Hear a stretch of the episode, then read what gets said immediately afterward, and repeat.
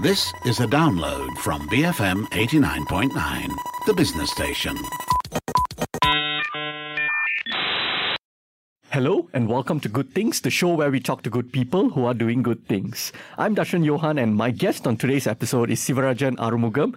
He's the Secretary General of Parti Sosialis Malaysia, PSM. Now, Siva has been fighting for the rights of the marginalized and underprivileged, um, including plantation and factory workers, orang asli and the likes, for about 30 years now. Welcome to the show, Siva. How are you doing? Hi, hi Darshan. Thanks for having me. I'm well. Before we get into your past and, and all of that, right, which I'm very, very curious about, tell me about the work you do at PSM. I'm now the currently the Secretary General of uh, Parti Sosialis Malaysia. Uh, well, since uh, PSM inception, I was the honorary treasurer, and since 2015, I became the uh, Secretary General. So basically, the, the task of the Secretary General would be one of a full timer, um, and uh, so basically to oversee all aspects of the party in terms of uh, administration, in terms of membership uh, program. And so even though in the central committee we have different people taking care of different uh, bureaus in the party, but the job of the secretary general is to make sure that everything is uh, done accordingly. Uh, we have our congresses, yeah so basically i have my hands into everything. Yeah. Right. So i'm curious to know about how your journey actually began. Um, you're a chemistry graduate from ukm and have around 30 years of activism under your belt right? So tell me when did your journey as an activist actually start? Well i would think the turning point would have been when i stepped into uh, university uh, although the first year I was not really active, you know, basically, I mean, that's what we thought we go into university, we wanted to study. But uh, during the second year, um, we got involved in uh, social activities. We went to areas. So that was basically the start, and uh, everything sort of like built up from there. And we even after uh, campus, so we continued uh, our activities. So we started off mainly our activities in the estates, doing some programs and so I think that's where that we uh, we sort of learned a lot of issues, learned about human rights, learned about exploitation, uh, workers' problems, uh, common people's issues, and that sort of one led to another, and getting involved, looking for political solutions. There are various um, forms of activism and whatnot, but um, you're not just an activist, you're also a socialist. You're, you're a, a, part of Parti Sosialis Malaysia. It's a very specific um, understanding or ideology of, of politics. Um, it's a very specific um, economic ideology and, and so on and so forth. I'm wondering what sort of, um, was there a moment that made you go, oh, okay, so this is what I relate to. Um, this is what needs to be done. Was there a moment that's uh, you know quote unquote radicalized you, or like some sort of turning moment um, um, and an experience that you had perhaps? Well, I would think like what I said just now. During our initial years, when like myself and even uh, Arul, Arul was my two years senior in UKM, when we got involved in uh, activities. So basically, we started off uh, basically to do service uh, in the nearby um, rural areas, which were the estates which were closest to UKM. And uh, so once we were there, I mean, we didn't go in as Marxists or we didn't go in as socialists. I mean, we were just there to do service. Right. But once we start analyzing uh, why the wage system is as such, where we start analyzing about the historical uh, perspective of uh, colonialism and how it has sort of uh, brought about this kind of a suppressive wage system. So we read, we start reading a lot of stuff from then on. I think one was the important uh, books that we read was, of course, Michael Stenson eh? uh, on the on, on the issue of labor, racism, and colonialism. So that was very eye-opening, and we we read about how the left unionists, how about the, the Communist Party, the left uh, groups really mobilized workers during the times of 1930s and 1946, the years of uh, Pan, Pan Malayan Federation of Trade Union. So those were really eye openers. And that sort of led to us to see, to look at issues more from a left perspective, more from a class perspective. And uh, so I think that is what led us to more readings uh, and uh, to find out actually what is this Marxism about, what is socialism about. Following that, I think after campus, uh, we also met up with a lot of other like-minded groups um, I think one of the our good comrades, of course, is Dr. Nasir, who was involved in activism with urban poor. uh, Comrade Selvam, and uh, Dr. Nasir, of course, he he he was very much uh, exposed to Marxism. You know, he was already uh, in uh, INSAN with uh, Professor Jomo and all that. So we had a lot of discussions with them, getting much more deeper into class analysis. So I think that is what we really built. And the turning point really came when we thought that uh, besides uh, beyond activism, that we need to really get involved in politics was somewhere around 1995 when uh, we really thought that we really needed to start a party.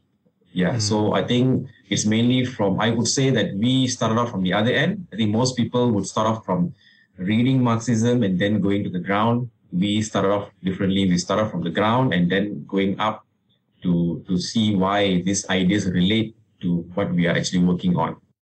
You brought up Arul, and I've interviewed him on this very show, and um, he brought up something that I think, if I'm not mistaken, even um, Nalini Elumalai, um, who's now with Article 19, um, she also brought up, um, I think you know, she was also from UKM and was this, you know, Jawatan Kuasa Kebajikan Mahasiswa Mahasiswi or JKMI. Were you part of this um, this uh, this this organization? Um, then um, what sort of work did y'all do? Um, and were you guys all friends? Uh, you and Arul. What what did y'all learn from going down in the plantations? Um, what sort of um, experiences that did you guys have? Um, especially you um, specifically um, while you were in uni uh, as you said, uh, Jawatan Kuasa Kebajikan Mahasiswa Mahasiswi. Well, this, I think during those days, uh, this we were a radical group lah. because in university we had the official group, uh, which of course played by the rules.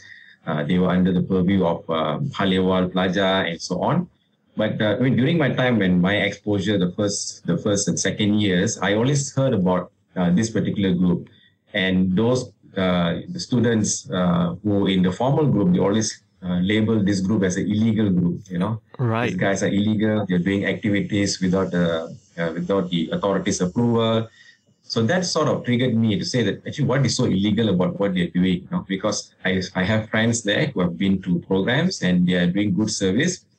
So that really pulled me. Let's go and find out what is so illegal about it. So I, I did my first, I did my first. I uh, joined them. Um, it was actually an estate. Um, it is known as Sedgeley Estate. Uh, Sedgeley Estate, of course, today is uh, Putrajaya. Uh, it was one of the estates which got evicted during the time eh, uh, from the five estates. So that was my first program. Uh, I went in, we stayed with our comrades, uh, like you said, Arul and a lot of other people, students. We stayed there for a week during our semester holidays. I think we went there with the intention, or mainly myself, my first exposure, went there intention to say, okay, let's go there, let's meet the people. These people are poor we want to teach their students, uh, we want to do some service there. But I think what we gained was much, much more. It was basically a learning process for us that we learned from the workers themselves, their struggles, their challenges, why poverty happens. Because those days, like a lot of people would look down on uh, estate workers. They say that, look, these people, they don't educate their children. They take them out to the uh, rubber field and you know, they don't send them to schools. But once we were there in the estates and we ourselves went for tapping, I also went for tapping a couple of times uh, into the, uh, the rubber field. I understood how difficult the job was and I needed assistance. so maybe I would have also brought my my my child to the, you know so because if I need to have assistance, then I can be more productive. You know, right? You tap six to seven hundred trees uh, early in the morning, uh, at night, and this done work was done by women, you know, not only men. Uh, similarly, I also had experience working in the plantation, in the oil palm plantation. And to harvest one fruit, one fresh fruit bunch of oil palm is not easy. It is really because for you to sort of uh, hold up that uh, the pole, the, the cutting pole eh, with the blade, it takes a lot of uh, uh, work. And after cutting one fruit, you'll be tired. Your heart will be beating very much faster. So this is what the people, uh, the CEOs of the plantation companies don't see. You know, they basically think that one fruit can be cut in certain number of uh, minutes, and thus, if you work eight hours, you're able to cut so many number of fruits. Right. No, that does not work that way. Okay, so these are the very important experiences that we learn, and so that is what uh, build us.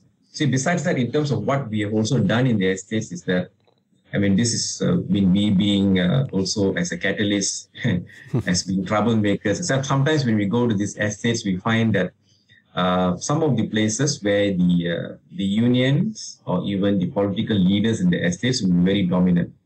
They'll be very close to management.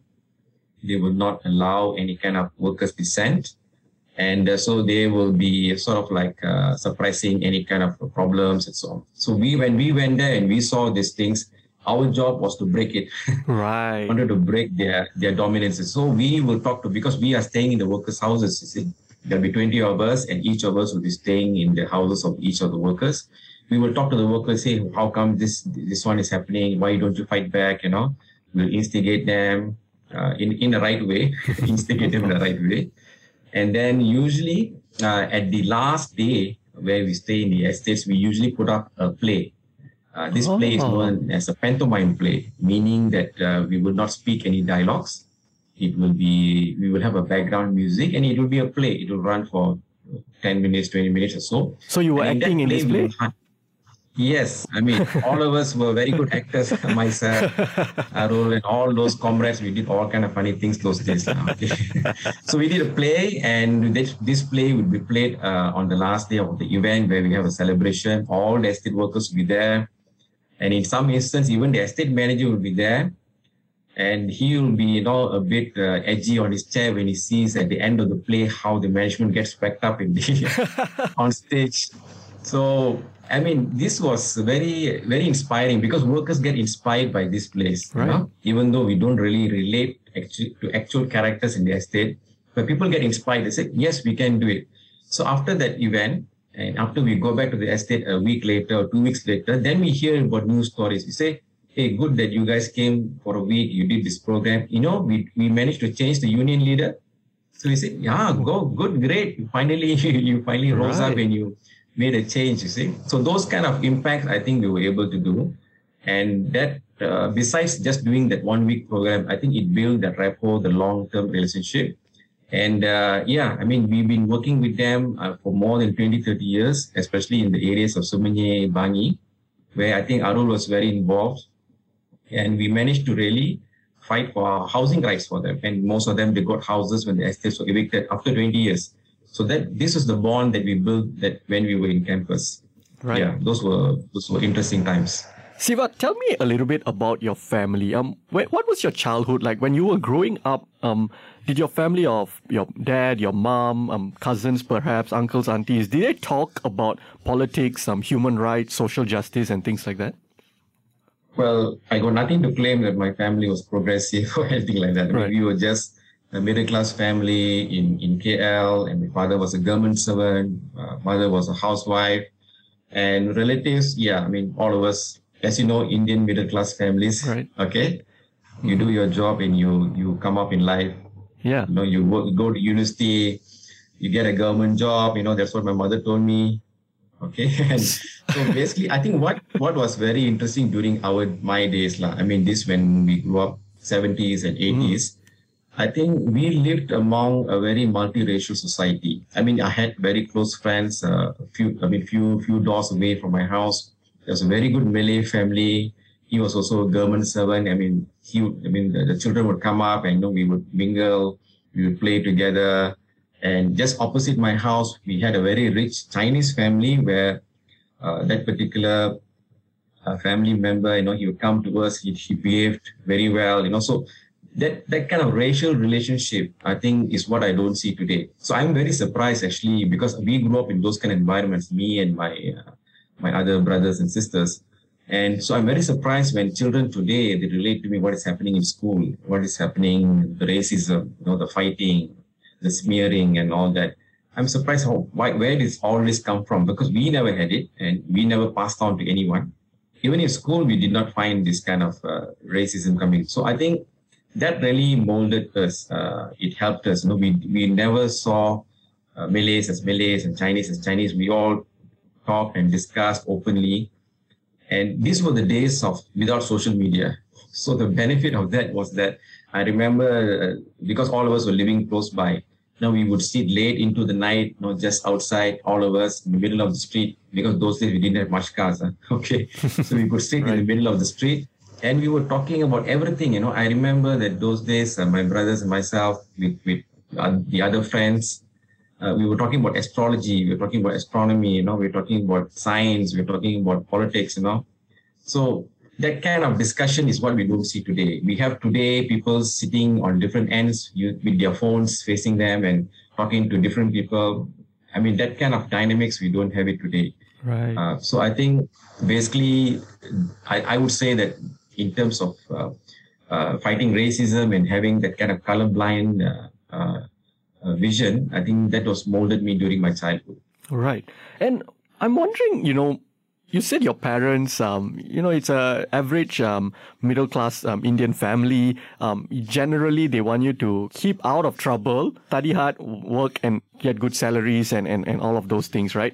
So, but yet you went on a slightly different path. Um, you, your while your pa- your you know parents were government servants and all that you were you know fighting for human rights you went into this activism thing you were one of the the core members of um, parti sosialis malaysia um, essentially in direct opposition with the state and and so when you started going you know on this path what did your how did your parents react well, I think initially they were very supportive. I mean, obviously, when they hear that, you know, okay, you're going to the estates, you're teaching people, but that's the impression that they got.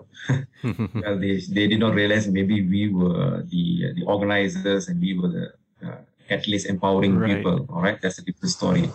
Well, everything. Well, well, of course, as you said, hell breaks loose when the first arrest happens. Okay. there's one day that I went. There's one day that I went to the estate and I, I never came back. Right. And then everyone started asking where was I. And, and what year was this? Uh, if not mistaken, it was 1995, 1996 okay. probably. All right. Okay, and I never came back that night after I went for that meeting, and everyone was asking where is Siva, and everyone said that I was in a lockup sitting somewhere down. okay, uh, okay. Then of course, uh, of course, the um, the next day I was charged and everything, and uh, the the workers came to the estate, and there was a lot of uh, uh, issues. There was a lot of media, and of course, then I had to come back home. So that was the difficult part, right? right. The next day. so yeah, uh, we had to do a lot of explanation and uh, tell them what happened. Um, and so in a, I mean, it's an obvious reaction. I mean, parents, of course, they don't uh, reject, they don't say they're going in the wrong way, but the obvious fear mm. of you are getting into trouble. So they don't see that you're doing something wrong, but they have an obvious fear that why are you fighting, you know, your future, blah, blah, blah. So that's an obvious thing. But I think uh, as we as I progress and as I continue, uh, what my parents, I think they did not really pressure me. I think that was the, the, good thing about my parents. They they had trust in me. I think they knew what I was doing. Uh, after that, they did not really sort of bother me. They did not really sort of harp on me regularly. They just wanted to keep a tab on me and just give me advice once in a while. Because once they knew that I was not going to leave this line of work, uh, basically they said that, okay, fine, if you have chosen, it's, it's, it's up to you then. And uh, but of course, you sometimes you'll ask what is happening. The second um, difficult part was I think during Bersih. If I'm not mistaken, was Bersih uh, 20, uh, 2011. As you know, there was a lot of intimidation, a lot of arrests, and that is also when our PSM comrades got arrested under the emergency ordinance. So those were difficult times um, uh, when uh, when obviously my, my father was very afraid and then we really did not know that you know, the police would really come to the house you know. And those were really difficult times. So basically at that time also i did tell my father why don't you go and stay with your brother my brother for for a week or so until this whole thing cools down? But uh, fortunately i mean after that one month of uh, ordeal that we had to get our comrades out and everything sort of settled down. So we had some difficult times, uh, but I think my parents were were quite understanding because they also they were not really politically involved, but uh, they understood and they, they knew that uh, why we are doing this and so on. And uh, I mean, they also had, uh, I mean, they also knew and uh, quite well the other comrades in PSM, eh? Dr. Kumar and Saras and Dr. Nasir, Selvam, Arul. So in that way, I think they felt that okay, I mean, this is uh, is a movement. They are doing a good cause, and uh, probably that. I mean, I'm I'm being overlooked by by good people. So I think probably that that was a thing. Yeah. All right, we do need to go for a very quick break. On the show with me today is Sivarajan Arumugam, Secretary General of Parti Sosialis Malaysia. After the break, I ask him where he finds the courage and determination to keep doing what he's doing after so many years. We'll be back with more on Good Things, BFM 89.9. Welcome back to Good Things, the show where we talk to good people who are doing good things. I'm Darshan Johan, and my guest on today's episode is Sivarajan Arumugam, Secretary General of Parti Sosialis Malaysia, PSM. So, Siva, um, let's go back to the late 90s. Um, you know, y'all started with grassroots activism, um, working in the plantation, um, getting all those experiences, um, seeing how people struggle, and then started to learn more about the, the political side of things, the class-based politics and, and all of that. How did the establishment of Parti Sosialis Malaysia come about? What was that experience like? What led y'all to say, um, you know, we need to do this, we need to start this party? So I think after campus, so basically we started off grassroots uh, NGO known as Community Development Center in Kajang. And uh, those were basically uh, members of that would be those activists were activists in, in campus. And we recruited a lot of new members uh, while uh, those were still studying in, in university. So it was a big group of people and we had a lot of activities. And that was a time when we really kick-started uh, a lot of campaigns for the estate workers. And we got in touch with uh, another big movement of urban pioneers, or we call it Peneroka Bandar. Uh, this was led by Dr. Nasir and Selvam.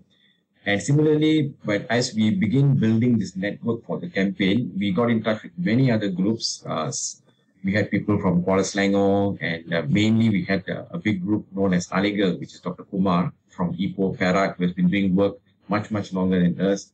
So this through this network, I think we built a very strong movement and it was very successful uh, movement and where we had a, a, huge May Day protest in 1994. And that was unprecedented because as you know, in the 1980s, basically those were the days after the 87 ISA crackdown.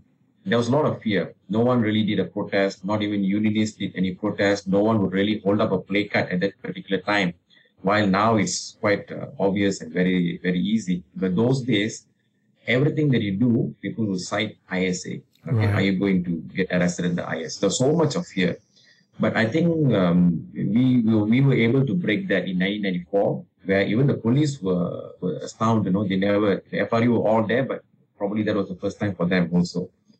Uh, nearly 3,000 people in Dataran Merdeka holding up placards and chanting in 1994, May Day. And so that was a breakthrough that we had, and that that that protest ended uh, uh, sort of uh, ended peacefully. But that also led us to more campaigns. But in I think the turning point was in 1995, where we found that there's many issues of the looking of the working people that are not being addressed by the main political parties, be it government or opposition. Of course, opposition was not much then. Eh? We had only a couple of DAP members here and there. Right. PKR was not existent uh, PAS was there and so on. But we felt that we had to approach these uh, politicians either in the state or the parliament level to highlight our issues and they were not really doing it even in the opposition. I mean, as long it does not benefit them, they were not really taking up those issues. Uh, so we felt that this cannot go on. We need a workers' party. We need a voice for ourselves. And that is why there was a lot of discussions in 1995 for us to put up a candidate. Uh, and Dr. Nasir, we thought of putting up as a candidate, but we it did not really work out. So what we did in 1995, we converted the whole campaign into uh, a people's campaign, whereby each constituency, we mobilize people to put up demands in front of their estates, in front of their communities, telling politicians who ever want to come in to campaign, these are the demands that you have to meet. So those that was a very good campaign, whereby I mean most politicians, uh, when usually, as you know, during politic, uh, during elections, during campaigning, they could just easily go into any constituents, probably do a jamuan, uh, kenduri, you know, buy uh, football t-shirts for the for, for the youth, and be done with it. But this time, when they approached the estates, they found a big billboard in front of the estates, and that billboard clearly stated, if you want to come in here for votes, these are the issues. We have housing issue, we have water issue, we have uh, basic amenities issue, and we have uh, workers' rights issues. If you want to come in, you make sure you endorse these issues and you commit to solve them. So that really uh, made a lot of politicians uh, know, uh, sort of realize know, uh, what we were campaigning for. So that was a turning point. I think after 1995, I think that is when we really started having serious discussions on the party So we had continued discussions with a lot of people. Um, few names were being thrown around. I think first we were playing around with um, Socialist People's Front, SPF, uh, in 1996, and then 1997, more discussions with more groups. And finally, on 30th of April 1998, we put in the registration for the party. So it was a long process. There's a lot of discussions uh, formulating the policies, the uh, constitution, and so on. But yeah, I think finally in 1998, uh, I was also one of the founding members. There's about 13 of us. Um, and 1998 was very important because those that was a time when the, that was the reformasi era. So it was very uh, also very politically an active time. Uh, so just immediately after our first congress, we had our first congress in Cameron Highlands, just a small group of people after we submitted our papers. And at that particular time, Reformasi was happening in Dataran Merdeka. So, you know, so immediately after the Congress, we came down, we saw the huge crowd. So I think it was very politically elevating for us at that particular time. So yeah, that was the beginning of Parti Sosialis Malaysia. Now, earlier you brought up your first encounter with the police um, and how your parents were worried about that. Do you remember what's your scariest encounter with the police? Um, was that the the the, the one something that perhaps, uh, especially in the early days, made you feel afraid as well? Um, was there moments um with the police that that made you feel afraid? Do you remember any of those experiences? I think, of course, the, the beginning periods, of course, yes, the, the normal fear is there, you know, because we, we don't know what is going to happen. It's very unexpected. But of course, you get arrested more and more times, then you know exactly what to expect. You know how what to do to take statements, what where will they, they'll bring you, how the lockup situations will be. Uh, yes. So, but of course, the beginning times were.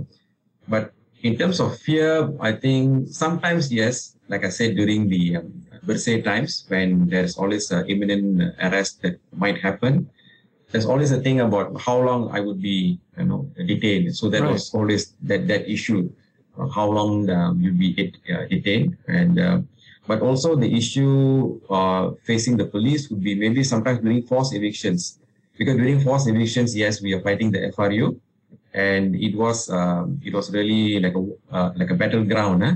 where we would uh, sort of line up in uh, in a, in a picket line uh, holding hands, and then just in front of you, the FRU is there with their batons and uh, the shields ready to really hit you. Right. But we will really go in, lah. We really go in, and we will get ourselves whacked. And so those were sometimes we really think that. I mean, there's not an issue about getting whacked. Whether you're getting whacked seriously, that's another thing. So the fear is always there, lah. Um, but of course, we will push through, lah. We push through, you know maybe we, we, we kick them a bit, they will hit us back. So those kind of fights were always happening. Uh, but yes, I think I think the bigger fear would be uh, how it would really affect the bigger organization, whether they will crack down further. Uh, so those kind of things were there. But uh, so far, I think we have been doing all activities above ground. So I think in that way, it has helped us a lot because if you look at the special, the special branch and the police, they were very good at cracking down movements which are very underground during the communist days. Huh? Right. So we make sure that we did everything above ground. There was nothing underground for us. We did a protest, we did a protest. No, the leaders, we are the leaders. There's nothing underground. So in that way, it was a different uh, problem to tackle for the police where they had, because, because that's the question they will usually ask us, who was behind you, I would say there's no one behind you. I'm the one, no? That's right. you ask me. Yeah. So in that way, I think the police also had to learn that, okay, this, the movement these days are a bit different. There's no underground movement. There is no armed movement. You know, there is no uh, a, a core uh, or a cell that we call those days. Huh? A cell. There's nothing, nothing like that. Everyone is open and everyone is fighting for their rights. So I think, yeah, those are some of the experiences. Mm. Yeah, probably we went through.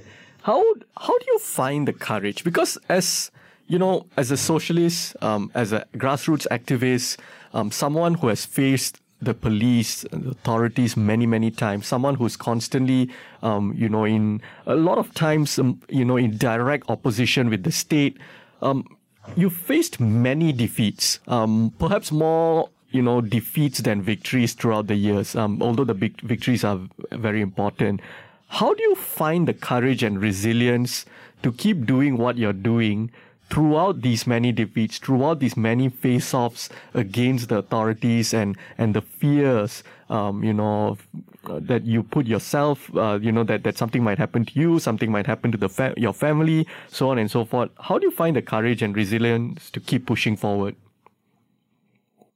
Uh, well, I think I think this is what uh, makes us different from uh, other activists. Or I mean, we have a lot of friends who are activists. We have a lot of uh, politicians, even from the other side, uh, even from Pakatan. But I think what differentiates us, uh, myself and other comrades, is basically the the, the bigger picture that we see, the analysis that we that we hold, that we see that uh, those struggles that we make, even though we come across defeats, that we know that now this is a part of the bigger picture the, the war is not lost. Only thing the battles along the way that we are lost. So I think that is what is very important uh, for us to hold on to this Marxist analysis and hold on to the class perspective because we have to look at the bigger picture. But there were, I mean, like you said, uh, there were many issues that uh, we have been fighting, and uh, the reason that we we keep going is that because I feel that the war is still not over yet. You know, so even when we work in some areas, uh, people they do get uh, depressed. They do they do uh, sort of like give up on the struggle. But for us as activists, we know that this is just a, a, step in the struggle itself, and we have to sort of keep mobilizing them and keep uh, encouraging them to move on because we know that's the biggest struggle to to, to take on. But of course, in terms of failures, like usually in those areas which are fighting eviction, eh, uh, whereby they might they might face in a in a situation where the houses are broken down and everyone is crying, they've lost their home. You find that that's the end of the world. But we tell them, no, you go back and build your houses. So that will be a surprise for them. You see, how can we build back our houses? Say, yes, go back and build. And with that, we even have certain places where they build their houses four times, you know. They build it and they get demolished. They build it again and get demolished until they fight until they get what they want. So it depends on how persistent the people are, and we will be with them. And the failures will happen when people really get discouraged and they say, okay, I think I'm giving up. I'm not going to. When people give up, of course, we ourselves cannot move on any further. So those would be the defeats. But I think what has kept us going is uh, this whole struggle that we see. It's all connected. It's not just one housing struggle. It's not only one worker struggle but it's, a, it's the biggest struggle we are fighting against this capitalist system, this extractive economy, this exploitation which is happening. I think that is what has kept us going, and it is even getting much more serious now, isn't it? I mean, those days when we were working, we were working with workers, and situation was already difficult. But today, it's precarious work we are fighting against. We are fighting against people who don't know who their bosses are. They're working on contract system. They're working as an outsource agent. You know, it's very precarious and uh, people are fighting a uh, lot of land issues. I think land grabbing is coming more rampant now, and there is the issue of climate change. You know, so I think there's a lot of things that is new, even though we've been here for a long time. It's new to us. Uh, now we find this new way and how the state can uh, suppress by uh, by coming after you if you post something on social media. In those days, unless you say something or you write something in an article in the paper, then of course you might get uh, hauled up to, to the authorities. But I mean, social media, what is that social media?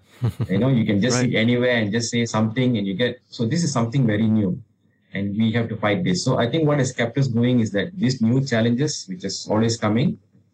And um, I think from those days, the impression was that uh, the it was more isolated. There was one struggle okay you are having a problem in your community it's such you are fighting for it. Okay fine. I am fine. I'm staying in some somewhere else not in my backyard eh? but today i think it's everybody's problems. People even from damansara they're having a problem of highway going through right? right.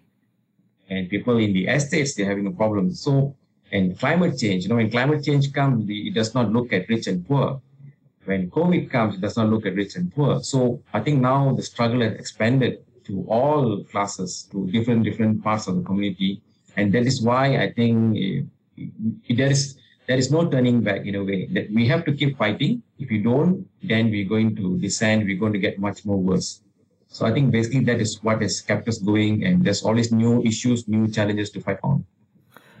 How do you like respond to this? Because when I talk to a lot of, um, you know, sometimes when you when you have um, just kopitiam conversations and and conversation conversations with friends and families, you know, you hear things like, you know, there's no hope in Malaysia, things will never change, and, and all of these things. But after so many years um, uh, struggling, um, fighting this war, as you said, uh, what kinds of changes have you seen in Malaysia? I think yes, that that sentiment, that thinking is there. But I think if we must understand, if we don't push back, if we don't fight back, things could be much much worse. I mean, historically we have seen. Uh, I mean, if uh, over the past hundred years, uh, with the uh, with the rise of capitalism, with the rise of the new economic system, neoliberalism, and so on, if the left, if the communist movements, if the socialist movements never fought back, it would have been much much worse. You know the workers' rights would have been much, much worse than this, housing rights and all that. So people always think that no, every time we are fighting, but there's no gains. I think it's not true. We are here today because uh, we are getting a minimum wage today because someone fought back. We have certain protections for the workers because someone really fought back. Someone gave their lives, you know. And uh, we have certain land rights. We have some precedents in courts because someone fought back, you know uh, someone has got some citizenship rights. So it's always, we always take for granted what we have today because someone has given their lives, given their uh, sacrificed before.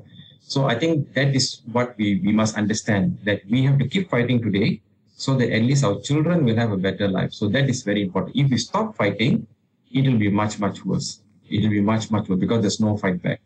So I think for us uh, today is very important that um, we need to understand, like I said earlier, uh, it is no more an isolated struggle.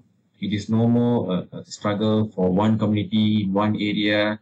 They are poor because they are poor, they're living here. No, I think the struggle is expanded. Uh, we are being attacked in so many ways healthcare, education, uh, workers, and so on, so many other ways that everyone has their own struggle in their own way. And this is why we need to bring together all the forces it is no more a, a, struggle for only the workers. Uh, usually, when we talk about Marxism, we talk about the workers' uprising, the proletariat, and so on. But I think as PSM, we have understood this uh, in, since since before that the struggle has to be comprehensive and it has to be inclusive. We have to look at housing rights, democratic rights, freedom of speech, and so on.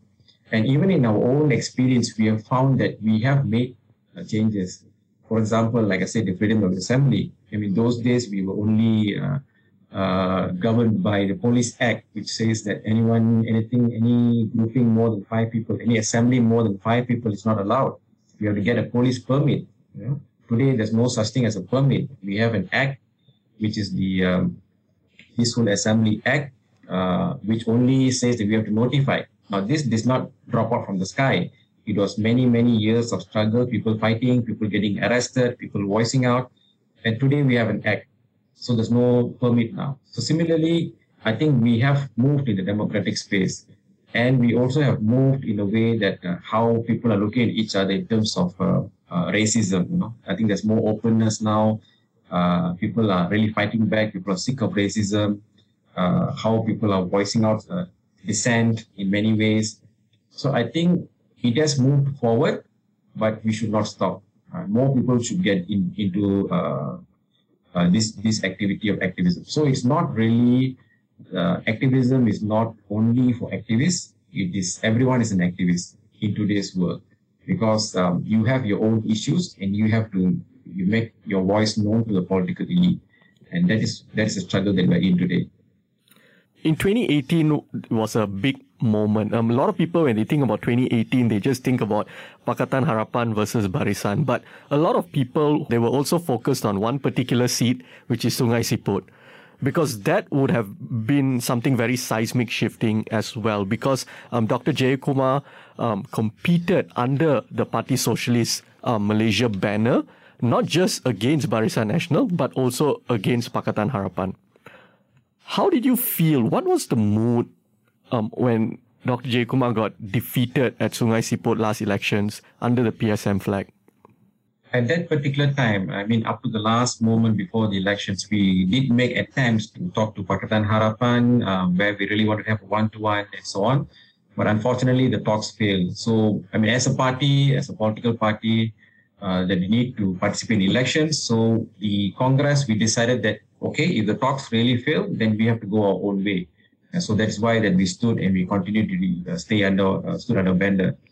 Uh, we, we, we knew that uh, it would be difficult to win. We knew that.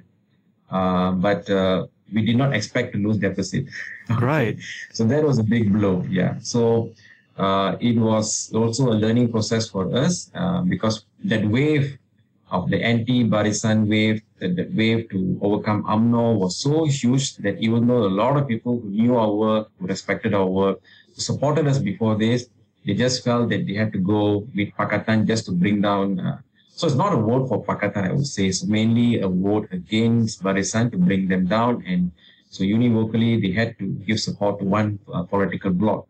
So it was a difficult times. Uh, like I said, we thought it was difficult to uh, win because um, we were trying to have talks, but we know it, I mean, it did not succeed. I mean, what, what can we do, right?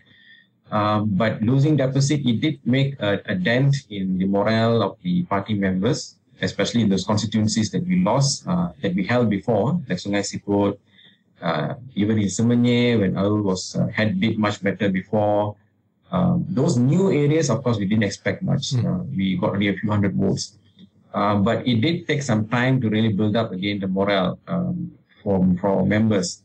So we had to do a lot of discussion and all that. And but anyway, I think we sort of went through the analysis and talking to people, we really understood why this was so. Uh, but for us, since uh, uh, we had always the principle that even since 1999, the first time we stood in elections against Samy Vellu, the party has always a principle that win or lose, we will continue our service center. And that is why in Sungai Siput, the service center continues up to today. Uh, from 1999 up to today, without a day closure, we continue our service. So in that way, I think we kept going. But of course, some of the members, you know, they felt uh, disgruntled. They said, you know, we have we have this area so much, and now they have disappointed us, and so on. But uh, we are re- we have rebuilt, and that is why that we're having another congress soon to discuss about election strategy. I think now we are more clear, and even the current political scenario is very very different from what we saw in 2018. Uh, now I think there's so many players. Everyone is going their own way. Even Pakatan does not seem like a, a coalition now, isn't it? Mm. PKR is going their own way, and so now things seems more clearer that um, it is not really a, a, two-party system. I mean, uh, Johor will be uh, something very new for us when everyone is going their own way. So I think now, I think in politics, this is what is something you cannot really predict things that happen. You just have to make a very close reading, and we have to take it in stride. Lah. So of course, in the, in the first experience, it's of course very difficult. But I also tell to my comrades, you know, why should we feel bad? I mean, we we are a revolutionary party, you know. Uh, we are not only a party which is only a social democrat party, only relying on elections and all that. But of course, we have chosen the election path as to to participate in the democratic system. I mean, we should not let emotions overcome us. I think so. We should rebuild. We should think this is a struggle, because I also tell our guys once we are struggling in an area, uh, all those areas we've been struggling over the past 30 years, we never give up. Okay, we, we, we got hit, our houses got demolished, uh, we got arrested, but we kept fighting. Now, why don't we have the same morale for elections? Isn't it? It is just a, a one way, an avenue for struggle. So you lose, fine. We keep fighting. We keep fighting. You know, we keep talking about socialism. Let more people understand.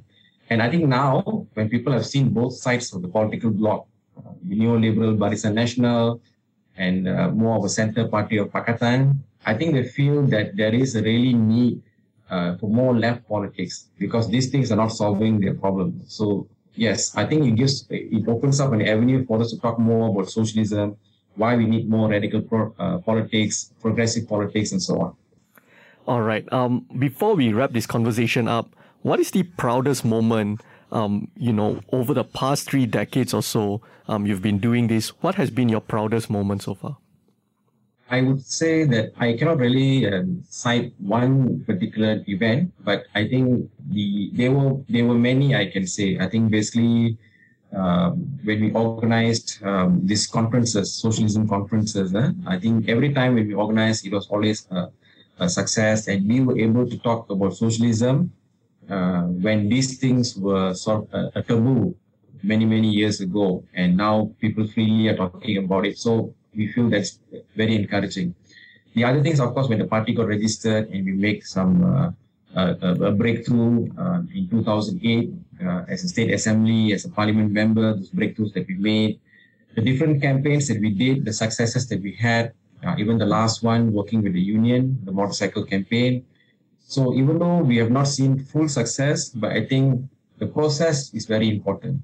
So I think that is what is uh, our, our, proud moment that uh, because like I mean um, those days I just take a look back back in the 1990s when we were in campus when we were just student activists or when we just started off uh, the community development center back in 1992 how I would not have really thought that we would get involved in national politics. Right. no way you know? No never never and today, you know, we are communicating with ministers, we're sitting down in meetings, you know, we are active in politics. Everyone knows Kumar, knows Arul. No, this small group of people were making a lot of noise, you know, back in the estates. And today we are a national platform.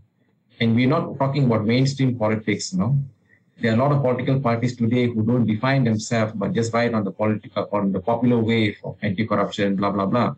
We chose to take the difficult path of uh, holding up the socialist flag. Okay. So it was a difficult part. All right? mm-hmm. And everyone keep hitting us back saying, why you guys are nuts or what, you know? you guys are doing good, doing, doing good work. Why you are calling yourself socialist? I say, if I'm a socialist, I call myself a socialist. Right. What, what, what else can I do? right. So we have held that flag up high and people are more open to these ideas now. So I think that is that is that is very important that uh, we are in a position today that we would not have thought about. Uh, I mean, 20, 30 years ago. I think that was uh, something that we can be, we can really be proud of. On that note, Siva, thank you so much for joining me today. That was Sivarajan Arumugam, Secretary General of Parti Sosialis Malaysia. If you missed any part of our conversation, you can check out the podcast on the BFM app, bfm.my, or uh, pretty much wherever you get your podcast from. I'm Darshan Johan, and this has been Good Things, BFM 89.9. Thank you for listening to this podcast. To find more great interviews, go to bfm.my or find us on iTunes. BFM 89.9, the business station.